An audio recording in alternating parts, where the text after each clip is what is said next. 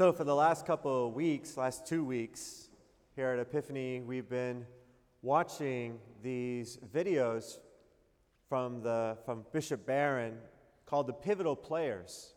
And one of the pivotal players that, anyways, the one that we've been watching, I've been watching for the last two weeks, was on Archbishop Fulton Sheen. Man has a very special place in my heart as I discovered him when I think I was in college. I remember as a college student, I was going through my parents' VHS tapes, trying to thin the herd of like the hundred of stuff, hundred tapes that we had in the bottom of our TV. And I came across this retreat series with some guy, Archbishop Fulton Sheen. And I said, well, you know what? I'm just going to put it in for just a few moments. And if it's good, I'll keep listening. But most likely, my parents are here, right? I was going to chuck it. So, um, as I put in the video, I was just, I was drawn in. I was drawn in. And I remember just having my, my finger like on the eject button initially thinking like, how long am I going to watch this? 10 minutes, four minutes, two minutes? And I was like, you know, he's pretty good. And I said, after that first 30 minute one, I said, let's put in another one. And so I ended up watching like probably six of his talks. And when we presented on Fulton Sheen here in the parish, I was really excited because he is a priest that has had a profound impact on me, on my priesthood and, and more than my priesthood, on my relationship with the Lord. And as we watched the second part of Bishop Barron's video on Archbishop Fulton Sheen, I asked the people who gathered, and we had close to, we had 100, between 150 and 200 people gather for this. I said, What was it as you watched it that stirred in you? What did it awaken in you? And as I went around the room asking, What did it awaken in you? What really stood out for me is that there's one thing that Fulton Sheen had said that really deeply resonated in everyone who watched it. And Fulton Sheen said that the church, the church you, you, you, you, you, is the prolongation of the incarnation. That's a mouthful. Actually, it's not. It's short, but it is so profound. The church is the prolongation of the incarnation.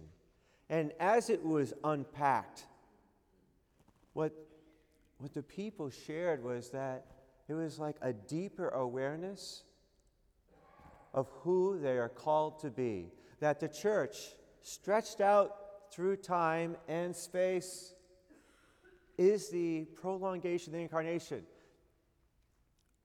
In other words, if you look at your bulletin, which you're not doing right now, but you will notice it says that we, the people of Epiphany, are to be the hands and the heart of Christ. You're called to be the hands and the heart of Christ. When I was in college a couple years ago, every spring break I would go with my college from Steubenville, Ohio, down to Clearwater, Florida for a spring break, and we called it Sun Life. Sun Life was an opportunity for us to get away from the winter. Some of you can relate.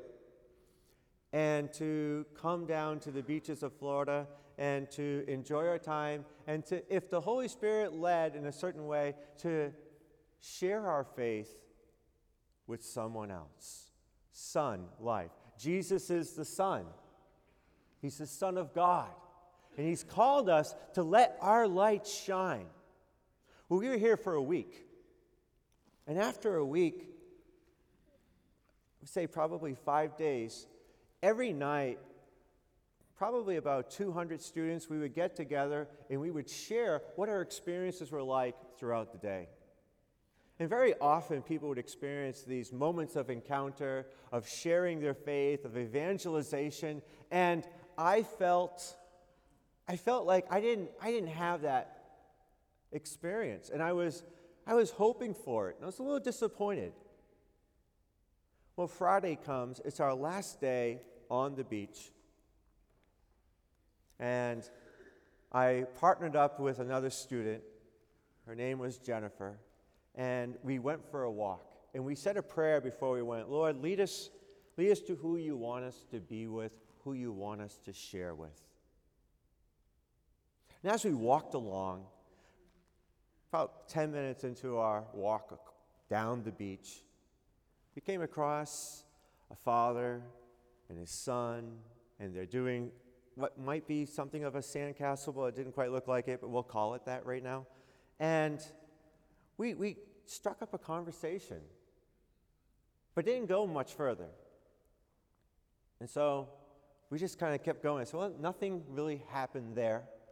And about 10 minutes later, we come across some college students. We're like, all right, this is the opportunity. We're going to be able to evangelize. And the door just wasn't open. So we continued to walk. We're about now 45 minutes into our walk, and we're thinking, do we stop here and just turn around and go back? And we saw this pier off in the distance. Said, let's go up to the pier, we'll turn around, and we'll come back. Well, we did that. And as we got to the end of the pier, there was a man in a wheelchair. And, and, and I'm, I'm kind of a little embarrassed to say that I almost didn't even notice him. Maybe it was because I was distracted by the dolphins that were going by. And we were just like, wow, you know, here I am from New England. I'm like, I get to see a dolphin. I'm like, this is amazing. And he goes, actually, those are porpoises. I'm like, oh, okay, thank you. Which then turned my attention to him. And as we just started to engage him in conversation, he shared a little bit of his story.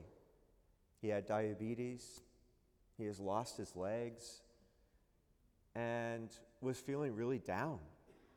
And as we just were present to him, it was such a beautiful moment.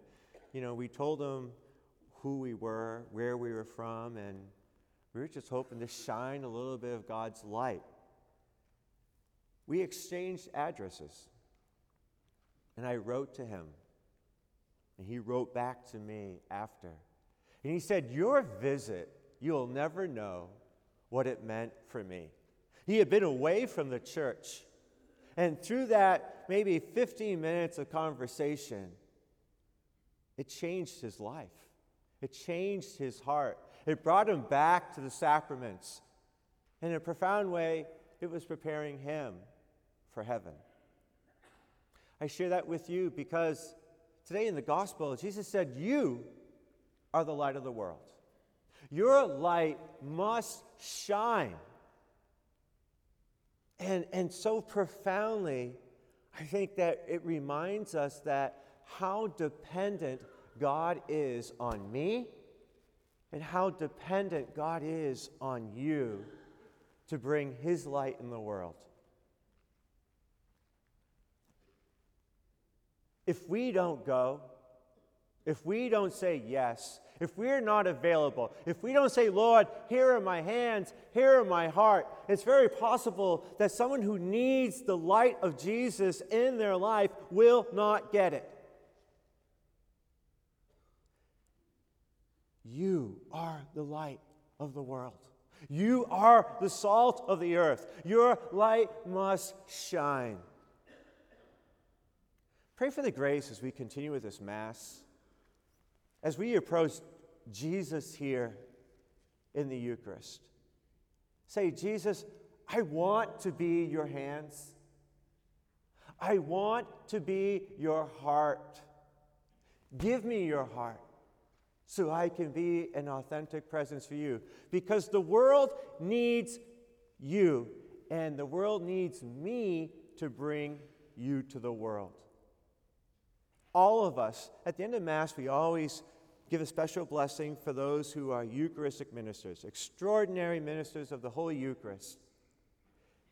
And God is dependent on them to bring Jesus to those who are not able to worship with us. But the truth is, as we receive Jesus today, we're all called to carry Jesus out into the world, to be a witness to Him, to be His light.